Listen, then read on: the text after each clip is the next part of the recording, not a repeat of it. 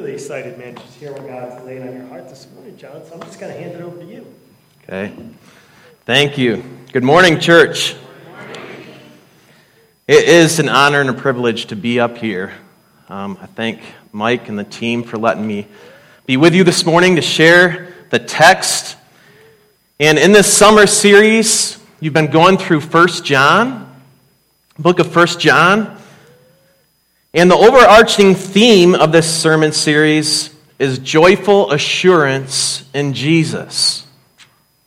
Joyful assurance in Jesus. And before we get a closer look at today's specific text, I have a personal question that I want to ask you. Have you ever struggled with spiritual doubt? Even more specifically, have you ever lacked assurance because your heart condemned you? If that's you today, then this passage is meant for you. And so, as we look at our text in verse 19, and I'm reading out the NIV here, says, This is how we know that we belong to the truth and how we set our hearts at rest in His presence. Now, I believe in the ESV, it says, and we reassure our hearts before Him. This reassurance actually means resting in the presence of God. So, we're going to look at a theme for this specific text and that is that our hearts can rest in the presence of God. Our hearts can rest in His presence.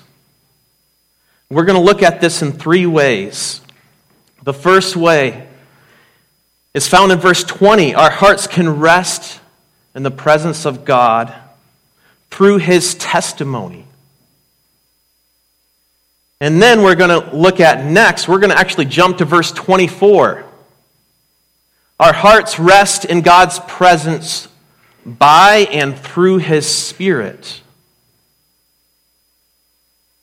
And then we're going to end by looking at when we realize that our hearts can rest, what does that mean for us? How can we apply that to our lives and the outcomes of having a heart that can rest in His presence? So, first off, our hearts rest in God's presence through His testimony. Look with me at verse 20. If our hearts condemn us, we know that God is greater than our hearts and He knows everything we need to ask the question what is a condemning heart? What does it mean to have a heart that condemns you?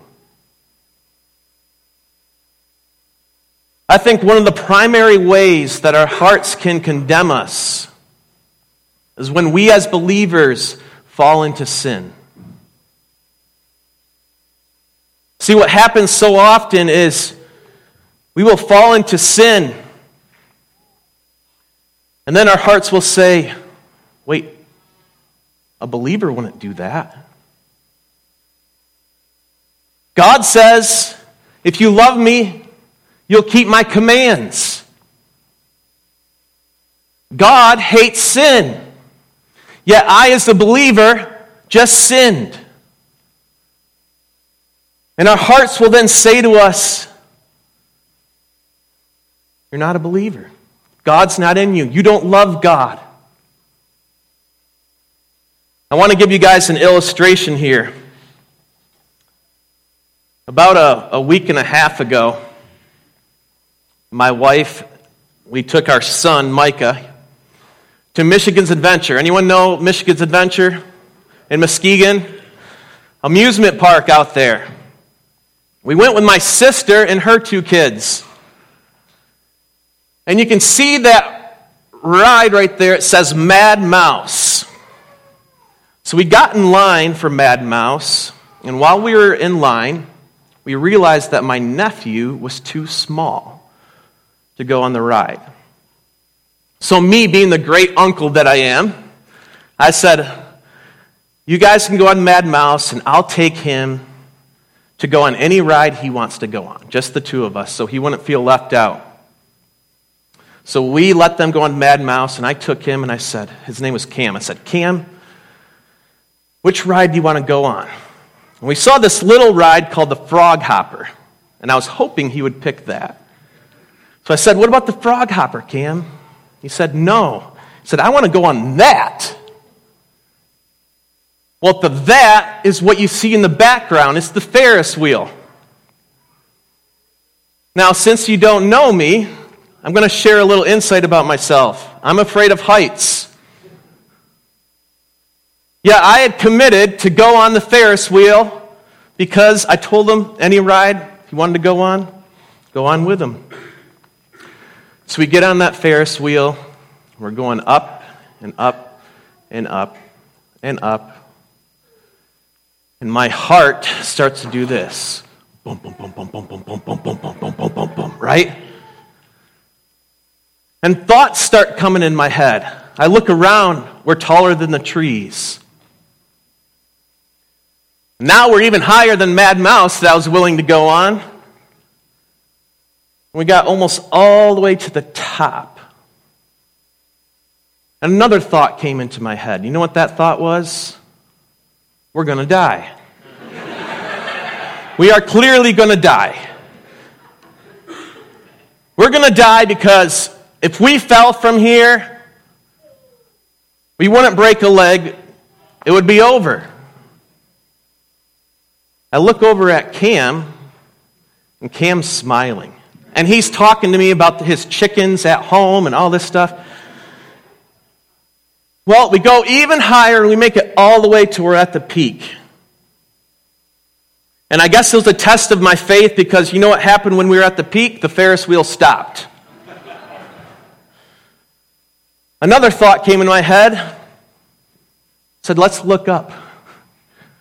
I looked up and there was one rusted bolt holding our seat there that we were in from our pending doom. And the thought that came in my head then was, we really are going to die.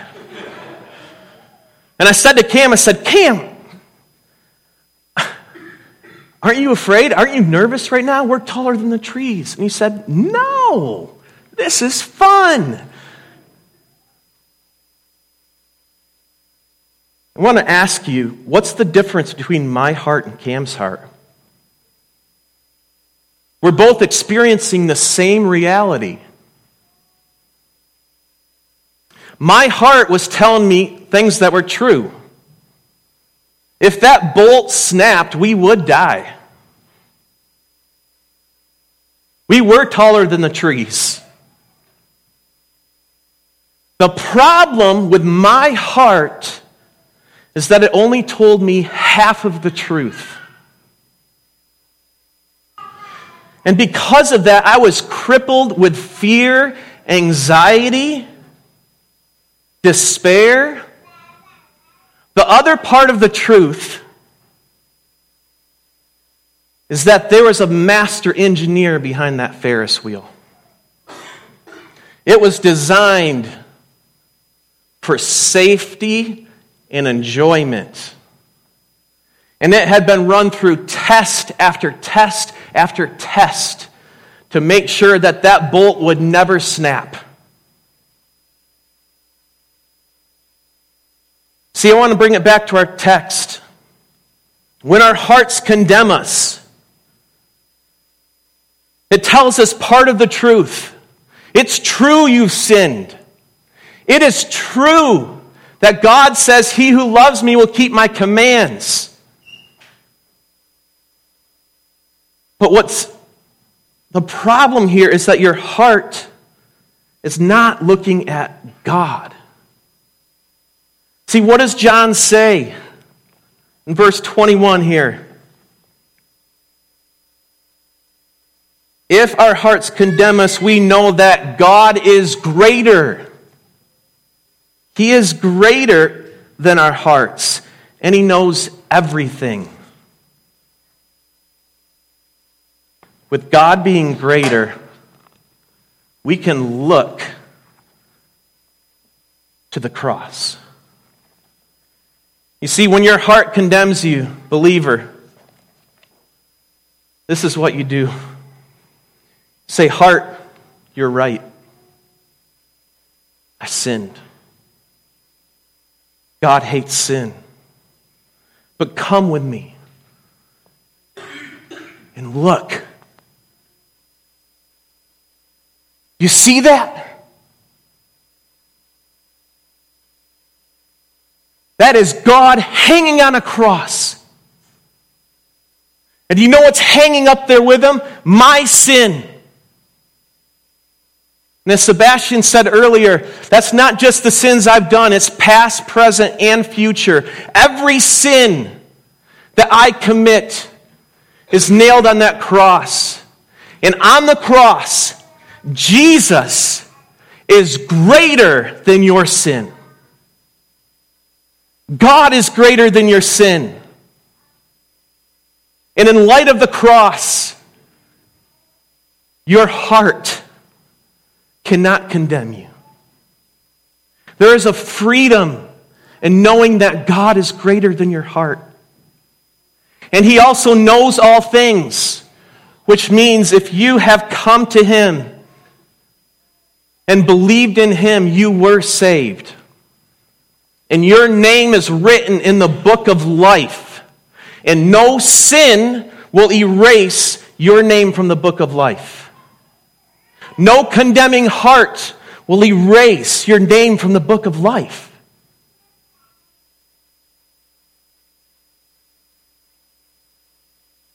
There's a second way that we can address our condemning heart and that it can rest in the presence of God. And this is where we jump to the 24th verse. The one who keeps God's commands The one who keeps God's commands lives in him, and he in them. And this is how we know that he lives in us. We know it by the Spirit he gave us. The Spirit. And more importantly, that word is abide. What's so fascinating in this text is in 1 John, all the way up to this point, He's told believers to abide, to abide. You need to abide in God, abide in Christ, abide in love, abide in one another. But this is the first time John says, God abides in you. He abides in you. And how does he do that? Through his Spirit.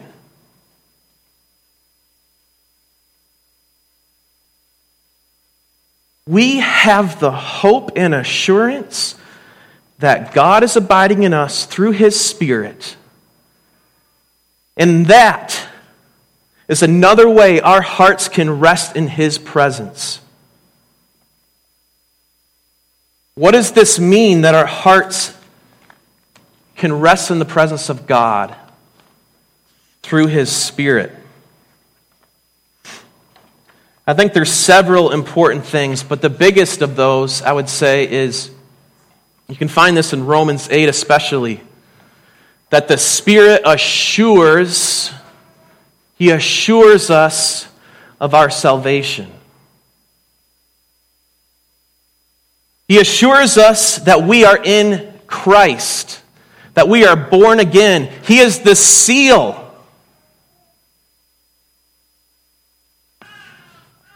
You know, I'm married, and if my wife is not around,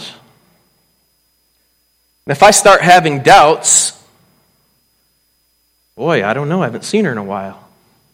I wonder if we're still together. You know what I can look at? That ring. That ring she gave to me on our wedding day. That ring was the sign and seal of her covenant to me that she will never leave me or forsake me. So when I start having doubts, I can look at that ring and say, oh, yeah, no. She made a covenant. The Holy Spirit in your heart is that sign and seal. That when your heart starts getting restless, when you start having doubts, you say, oh, no. I'm part of a new covenant. I've been sealed. I've been sealed with a price. You know, John really parallels in the gospel here what he wrote in John chapter 14. John chapter 14, verses 15 through 17. I'd encourage you to look at it with me. Jesus has just told his disciples that he's going to leave them, and they can't follow him. And it says their hearts are troubled. And this is what Jesus says I will ask the Father, and he will give you another advocate to help you and be with you forever the Spirit of truth. The world cannot accept him because it neither sees or knows him. But you know him, and listen to this for he lives in you and will abide in you. Jesus says, forever the Spirit of truth is in you. And He lives and abides in you.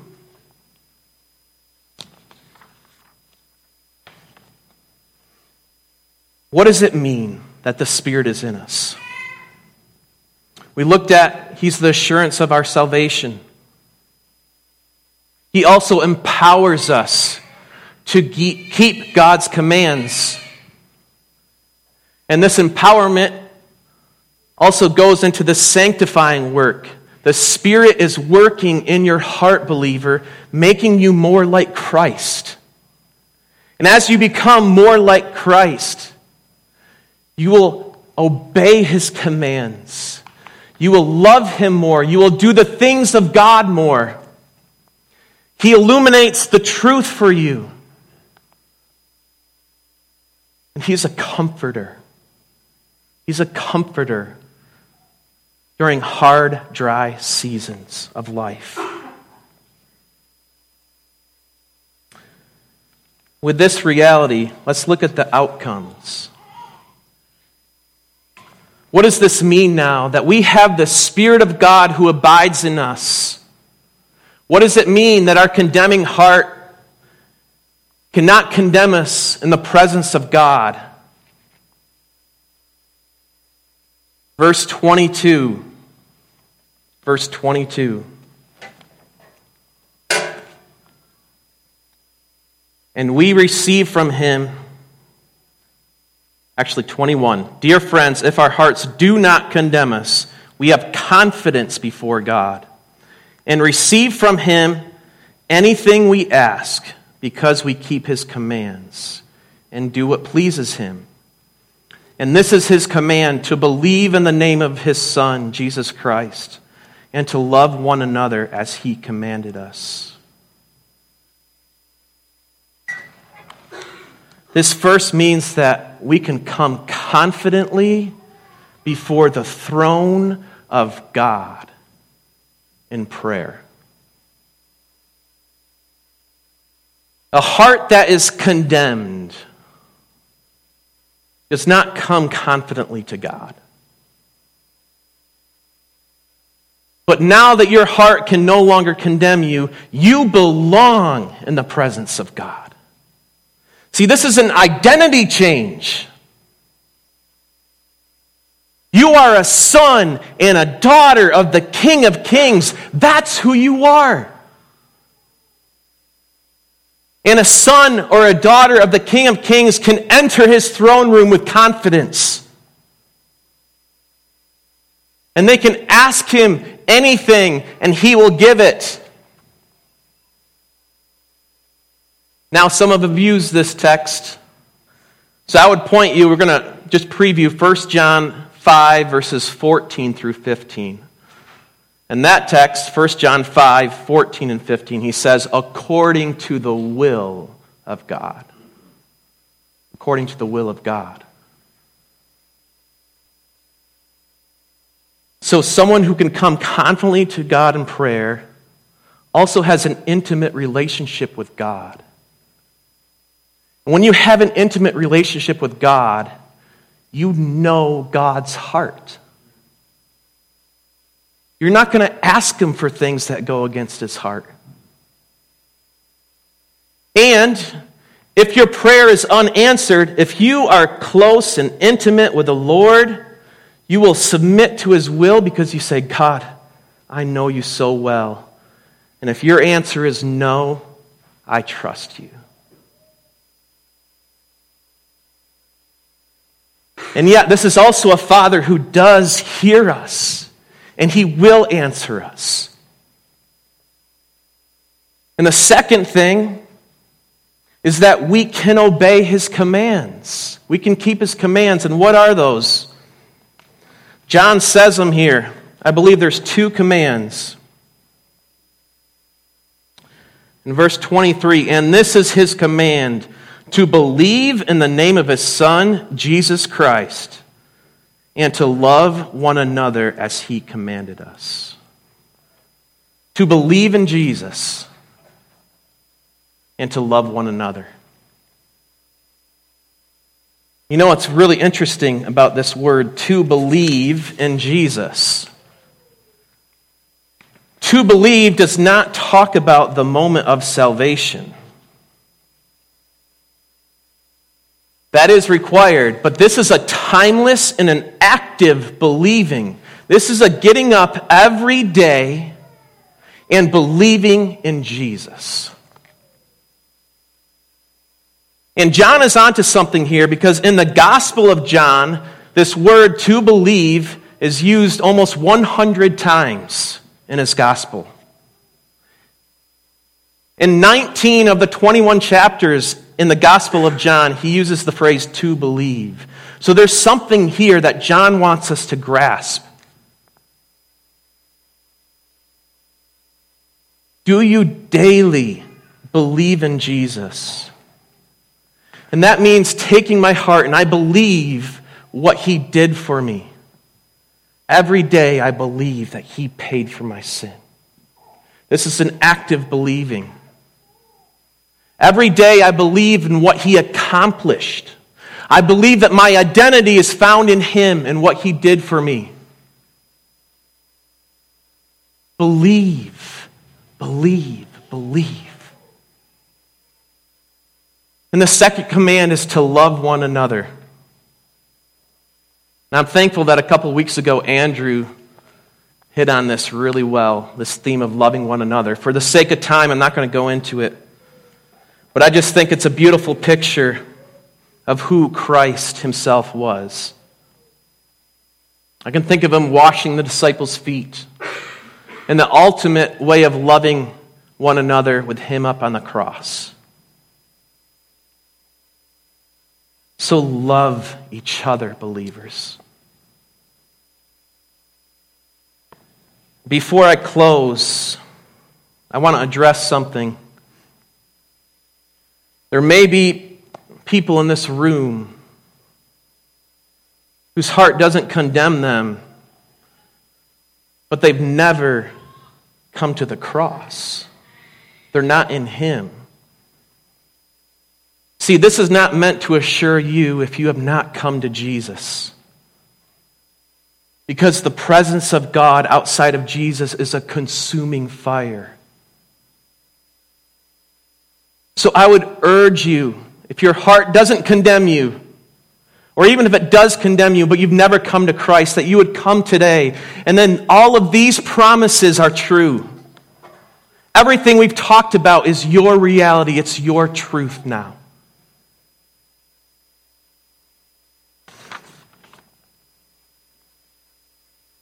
Church, believers.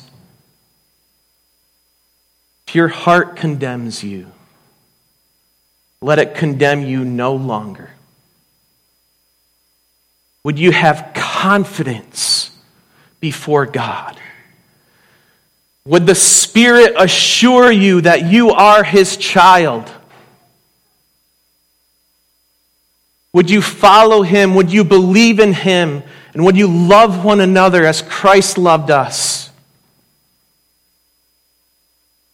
And in closing, I, I can't think of a better demonstration of this of resting our hearts, abiding in God, and Him abiding in us than taking communion together. So when we take communion, would this truly be you resting in the presence of God and He resting in you? Let's pray. Lord, as we read this text, and as we've talked about, God, it's not about us. May those of us, Lord, who are looking too much at ourselves and too little on Jesus, would we turn our eyes on Jesus? Would we see that you are greater than our condemning hearts?